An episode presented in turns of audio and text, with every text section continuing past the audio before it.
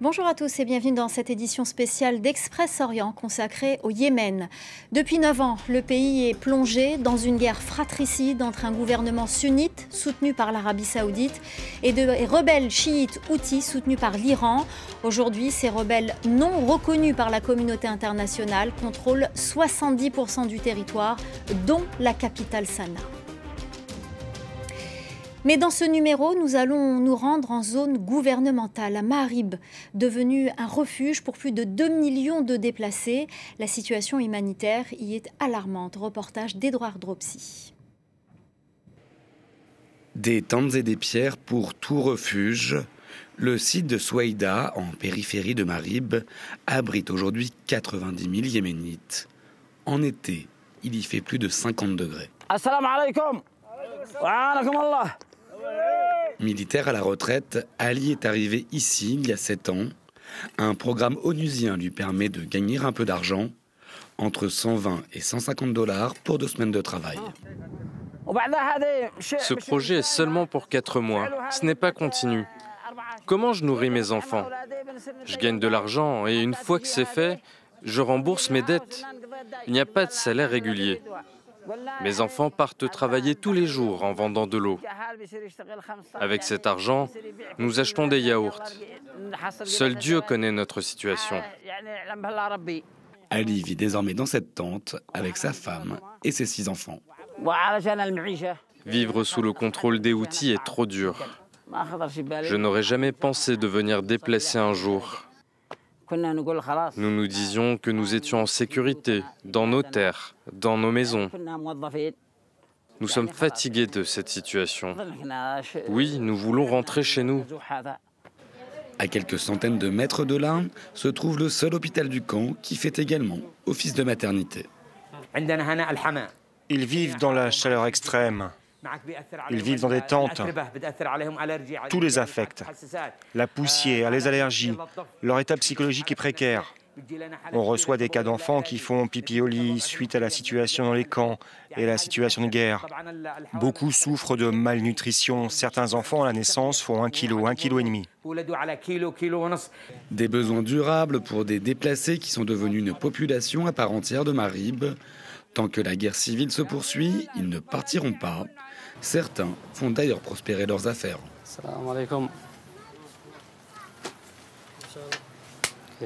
Comment ça va Déplacé de Sanaa, Mohamed importe du tissu d'Inde pour les notables de la ville.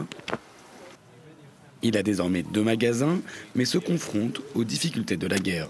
Je dois dépenser beaucoup d'argent. Par exemple, quelque chose qui vaut entre 20 000 et 30 000 dollars me coûte environ 10 000 dollars, entre checkpoints, impôts, douanes et taxes. Ça nous affecte lourdement. La principale raison de ces prix élevés, c'est le transport dans le pays. Avant, il n'y avait pas de checkpoints, il n'y avait que la douane au port d'Aden. Après neuf années de guerre, le Yémen est un pays exsangue. Alors que des négociations de paix ont actuellement lieu en Arabie saoudite, deux tiers de la population est en situation d'urgence humanitaire. L'ONU évalue ses besoins à 4 milliards de dollars. Moins d'un tiers de ces fonds a jusqu'ici pu être réuni. Avec nous pour en parler, Laurent Bonnefoy, chargé de recherche au CNRS. Merci d'être avec nous. Euh, près de 80% de la population a besoin d'une aide humanitaire. Plus de 17 millions de personnes sont en situation d'insécurité alimentaire. Qu'est-ce qui, euh, est fait pardon, pour ces populations? Je dirais euh, beaucoup, c'est-à-dire qu'il y a eu un engagement très important, très significatif de la communauté internationale pour, euh, pour la population. Seulement, euh, les besoins sont tellement importants qu'en dépit de, de, cet engagement, eh bien, il continue à y avoir une, situation déplorable, des déplacés, et puis un non-règlement politique qui, donc, depuis maintenant plus de plus de huit années, fait que la guerre s'installe dans la durée. Euh, malheureusement, les négociations de paix qui ont été euh, annoncées officiellement il y a, plus, de, six mois maintenant euh, n'aboutissent pas vraiment, si ce n'est de donner le sentiment à la communauté internationale, aux médias, et c'est pourquoi peut-être on peut, saluer l'effort de, France 24 de se rendre sur place, que finalement la, guerre serait, serait réglée simplement parce que les Saoudiens le souhaiteraient. Or, il n'en est rien et la situation qui est soulevée dans votre reportage le souligne. Euh, il y a euh, toujours ces millions de déplacés, euh, il y a une situation politique qui fait que eh la polarisation, notamment autour des, rebelles autistes, est, maintenue et il, demeure un certain nombre de fronts politiques qui font qu'il est légitime de continuer à s'intéresser au Yémen. Alors l'ONU qui a annoncé la tenue d'un sommet d'urgence craint de manquer de financement. Pourquoi? Est-ce que finalement ce n'est pas tout de même une guerre oubliée? Alors c'est effectivement une, guerre oubliée, on pourrait, on pourrait dire, euh, du moins euh, largement négligée par les médias, et négligée aussi euh, par euh, eh bien, euh, les bailleurs de fonds. je l'ai dit parce que les besoins sont extrêmement importants, mais aussi parce que ben, on, a, on est entré dans une, une forme de lassitude face à, face à la guerre, et aussi parce que eh bien, les Saoudiens, en arrêtant depuis environ un an hein, de, de, de, de s'engager pleinement sur le plan militaire, chose qu'ils ont fait pendant, plus, de, plus de sept ans, hein, de bombarder euh, quotidiennement, de détruire largement les infrastructures, eh bien, considèrent que parce qu'eux se seraient retirés, la guerre serait quasiment finie et donc euh, ils ne seraient plus pleinement légitimes euh, de s'engager. Par ailleurs, il y a effectivement une forme de concurrence. On peut penser avec d'autres conflits, particulièrement le conflit ukrainien, qui font que eh l'attention, les fonds, les énergies sont euh, largement détournés du conflit, euh, du conflit yéménite. Par ailleurs, c'est un conflit qui est peut-être, on pourrait dire, inconvenant pour un certain nombre de gouvernements, pour les pouvoirs européens, parce que, eh bien, un certain nombre d'entreprises d'armement européennes en bénéficient indirectement à travers les contrats d'armement qui sont passés avec les Saoudiens, qui sont passés aussi avec les Émiratis, qui sont extrêmement actifs sur le terrain.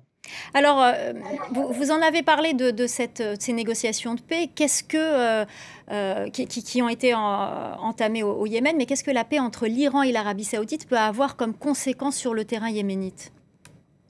Alors les conséquences, elles sont, on pourrait dire, positives, de, se dire qu'une des parties au conflit, l'Arabie saoudite, qui a emmené une coalition de plusieurs pays, le principal de ses alliés était euh, les Émirats arabes unis, eh bien, considèrent qu'il faut se, retirer. Et dans les discussions, euh, ce qu'on a su, les discussions entre les Iraniens et puis les Saoudiens, il y avait bien ce dossier yéménite qui était important parce que les Saoudiens euh, affirment que les Iraniens soutiennent militairement, financièrement, logistiquement les rebelles, les rebelles ce qui est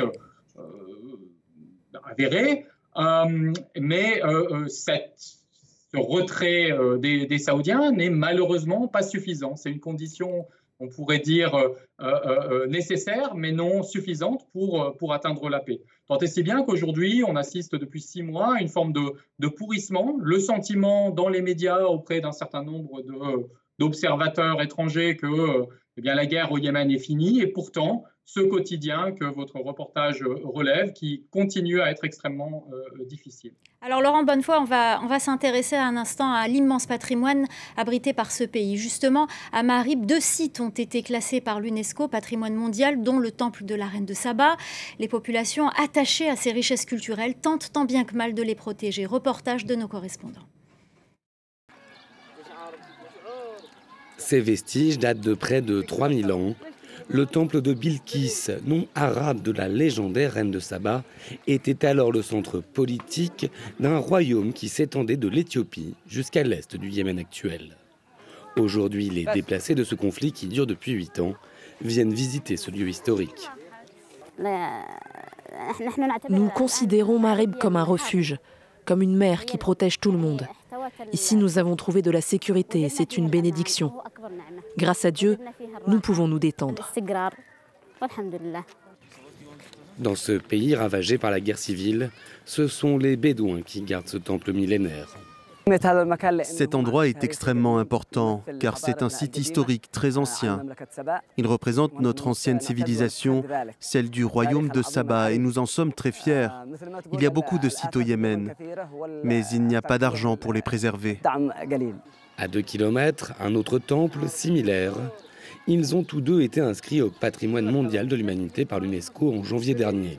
Alors que les rebelles houtistes reniant l'héritage préislamique du Yémen sont à quelques kilomètres de Marib, le conservateur de ces sites demeure confiant.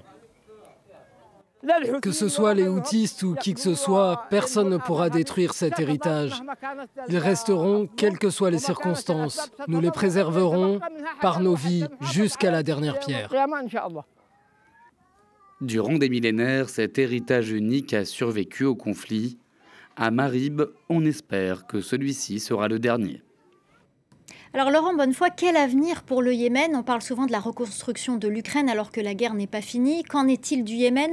Est-ce que le pays est condamné à rester pauvre?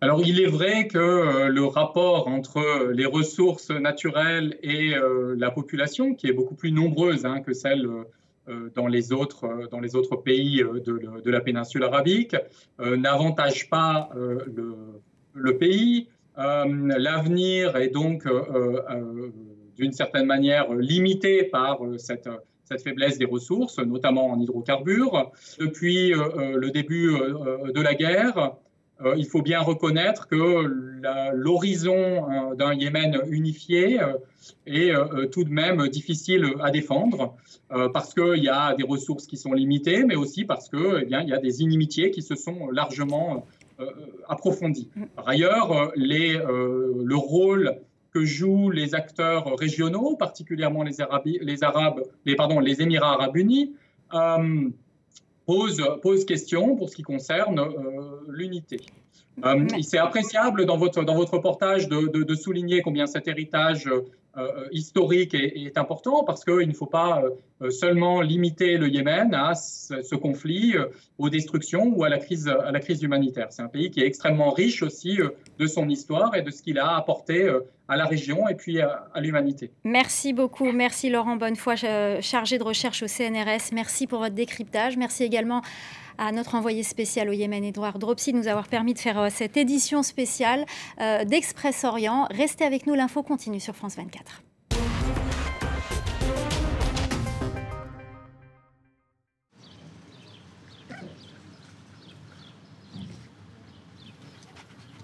La météo avec Carrefour Assurance. Assure les besoins de toute la famille. Carrefour, bien plus que des courses. Regardez la météo avec le département du Nord, la destination à vivre. Vivez le Nord.